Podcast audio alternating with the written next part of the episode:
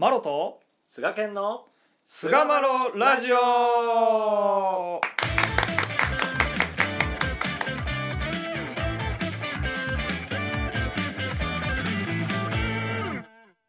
さあ、それでは始まりました第さんびゃくななじゅっかい菅マロラジオ。はい、えー、今回は、えー、ですね嫉妬マネジメントというね嫉妬についてまあお話をしていきたいと思いますので、まああの嫉妬といえば菅健ということで、まあ、菅健さんにいろいろ、ね、嫉妬についてお話を聞いていきたいと思うんですけれどもまあいろいろこうねラベリングしていただきましてありがとうございます。あのそうやってすぐに反応してあのちょっとコンマ何秒遅れる時っていうのはあの菅家の感情が乱れた時って知ってるからさ俺ああまた乱れたなと思って楽しんでるんですけれども あ, ありがとうございますわかりましたわかるよあれどう対処しようっつって反応が遅れるからね面白いな。そんなにね頭の回転早くないですよね。すいません。あのこう嫉妬ってねまあ、うんこう多かれ少なかれ、まあ、ほんまにない人っていうのも中には、まあ、少, 少ないですけどいてると思うんですけど基本的にはこう起こりやすい感情なんですよね、うん、嫉妬ってね、うんうん、でまあ人間とやっぱり人間って関わり合いながら生きてるんで、まあ、たまにねほんと仙人みたいにあの、うん、生きてる人もおられるみたいですけれども大多数はやっぱりねそうじゃないじゃないですか。人と関わって生きてる以上ですね他の人からまあ嫉妬されるっていうことももう偶発的に起こってくるっていうのはこう免れられないですし自分自身のこう嫉妬が起こってくるっていうのはこれもあ る, ある種生理現象というか、うんうん、だからまあもうこれをなくすっていうことはまあ無理なんだろうなと思っててただこれをうまく使わないと身を滅ぼしてしまうっていうパターンもあるのかなということ思うんですよね、うんうん、うん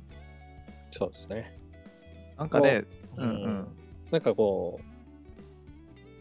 うし、うん、嫉妬まあジェラシーみたいなことって日常生活とかありますけど、うんうん、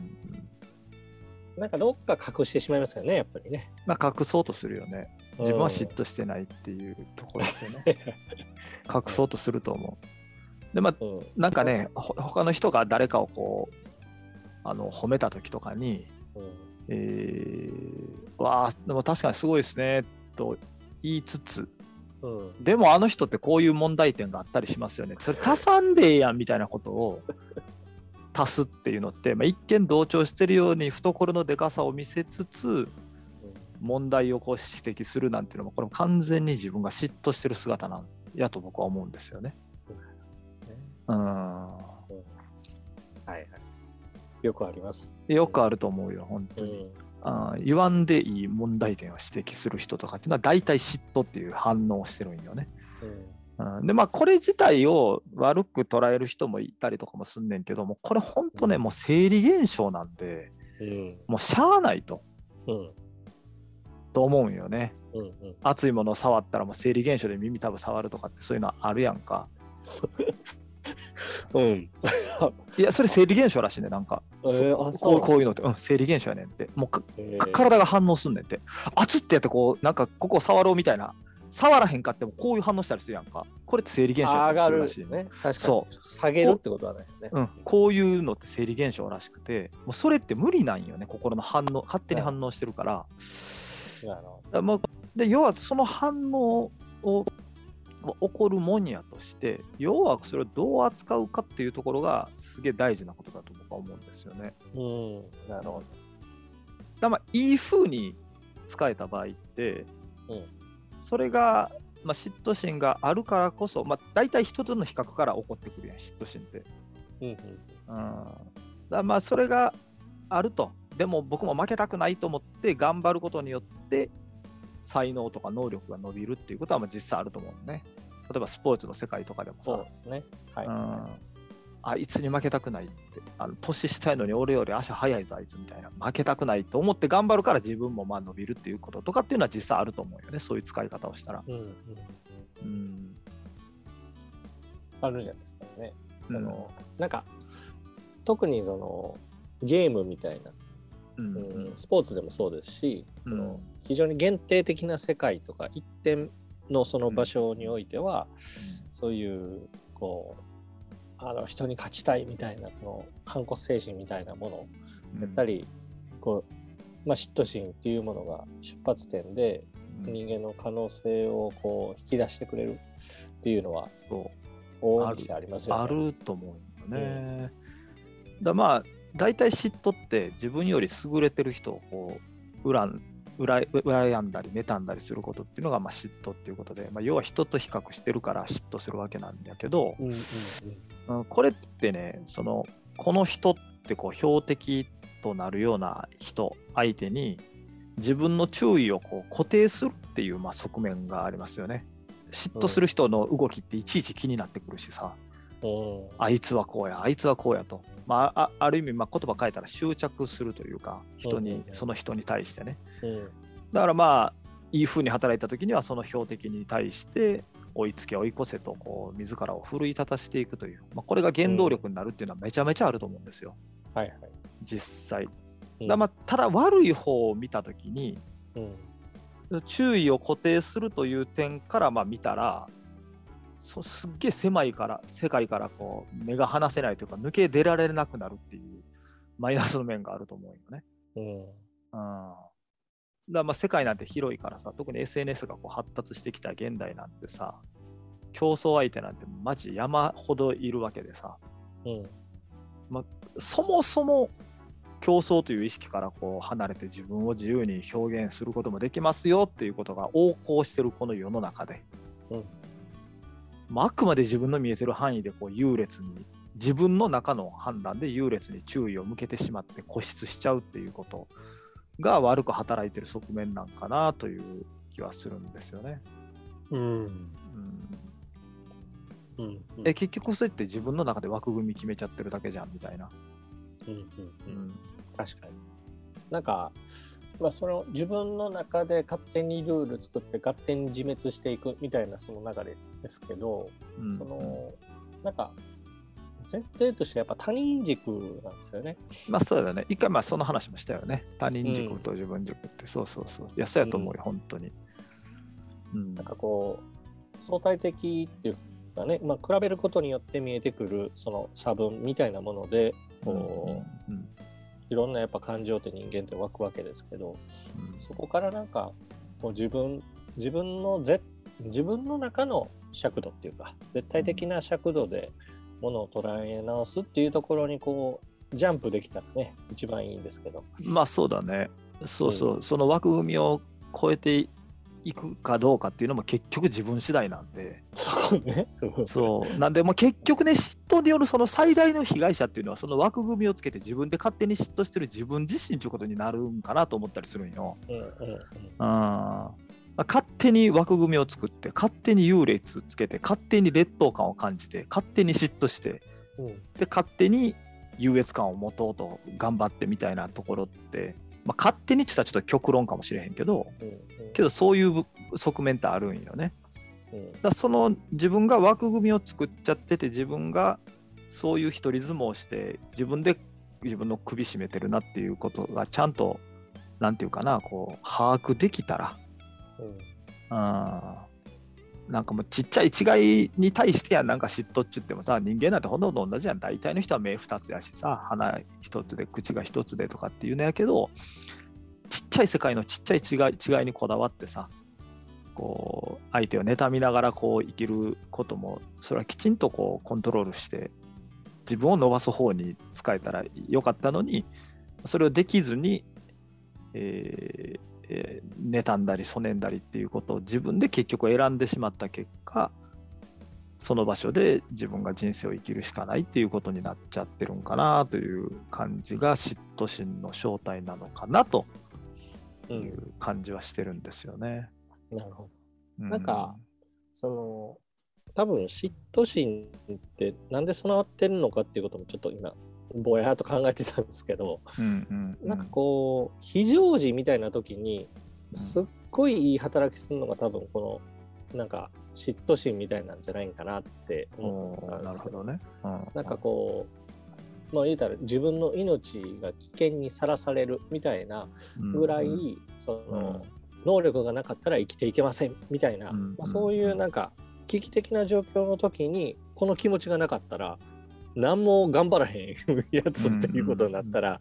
まあ、途端こう命の危機にさらされるわけじゃないですか、うん、でもそういう時代ってこれまでずっと長いことあったわけですけど、うんうん、なんか割と今の時代って物質的には豊かになってきて、まあ食べられなくて死ぬっていうのって、まあ、あの社会的な資源を使えば、まあ、ほぼほぼ起こらない時代になってきたわけじゃないですか、うんうんうんうん、まあ、そうなってきたらなんかいわゆる有事じゃなくて、うんうん、なんか平時みたいなまあなんかこの環境の変化みたいなところでなんかこう、うんうん、うん、この嫉妬っていうものの捉え方って変わってきたんじゃないかなっていう気がちょっとまして、うん、そうですね。これいつの時代からだろうな、嫉妬するっていうのな、まあこうなんちゅうかさ、昔からあるんでしょうけどね。昔からあるんやろうな、そのさ、あのー、例えば、うん、千の利休ってさ。あ、はいはいはい、豊臣秀吉にまあ言うたらまあ殺されたとか、まあ、切腹させられたっていうのやんか、うん、はい、あれっておそらく嫉妬なんよねおそらく、いやもうめっちゃあったと思いますね、うん、その、うん、豊臣秀吉が天下を手中に収めたわけやん言うたら、ね、そうです、天下人ですよ、天下人になったんですよ。でもあのなんていうかな、勝てなかったわけよね、千利休におそらく人間として、はいはい、おそらくね、あのお茶の世界ってさ、武器とか持っていけへんしさ、立場も何も全くフラットな人間対人間でやる世界や言うたら、そうですね、あそこでやっぱ豪華絢爛な茶室を作って自分の権力を誇示してたわけやん言うたらさ、うん、それがお茶を一杯のお茶を目の前にして対峙した時にやっぱり千利休に勝てなかったたんちゃうかなと思うんだよな。なるほど。うん、センスもあったやろうし、人間力も、なんかその辺にこうすげえ嫉妬しちゃったのかなっていう感じはするんだよな。うんうん、最初はね、多分全然違う気持ちで接してたんでしょうけど、まあそうやろね、まあ、時代の流れの中でどんどんどんどん自分も大きくなり立場も高くなる。いやそうだよね。でそれとこう並行して千利休の存在感はどんどん増していく、増していく、経済的にも大きくなっていくみたいな、まあ、怖さもあったやろうしね、ものすごい恐怖恐怖感と思いますね。恨み妬みのそういう感情っていうかさだから言うたら要はさ、やっぱこうその嫉妬ってやっぱいろんな誇りが複合的になってるのかなって僕は思うんですよね。あの例えばこう油汚れ一つとってもさ、油汚れだけやったらまあ掃除しやすいやろうけど、そこに綿ぼこりのほこりがついてきたりとかさ、うん、なんかしてさ、どんどんと凝り固まっていくやん、なんか、うん、だからそのかわ例えば可愛いっていう我が身を守りたいというか保身のための可愛いっていうほこりからさ、あのそのさっきの話やったら千利休が自分の身を脅かすんじゃないかというところになったりとか、みんなに人気がある姿を見たらあの恨めしいような気持ちになってきたりとかさ、うん、それからだんだん腹立たしい気持ちになってきてっていう、本当に誇りが誇りを呼ぶような状態になってたのじゃないかなっていう気はするんですよね、うん、それをコントロールすることができなかったのかなっていう感じがするんだよな、うん、なるほどね。まあそれをこう咎めてくれるようなあ存在もいな、まあ声が届かなくなってたでしょうね。まあそうやろな、そうやろな、うん、だそういうことで考えると、うん、そのあの人はすごい人やから、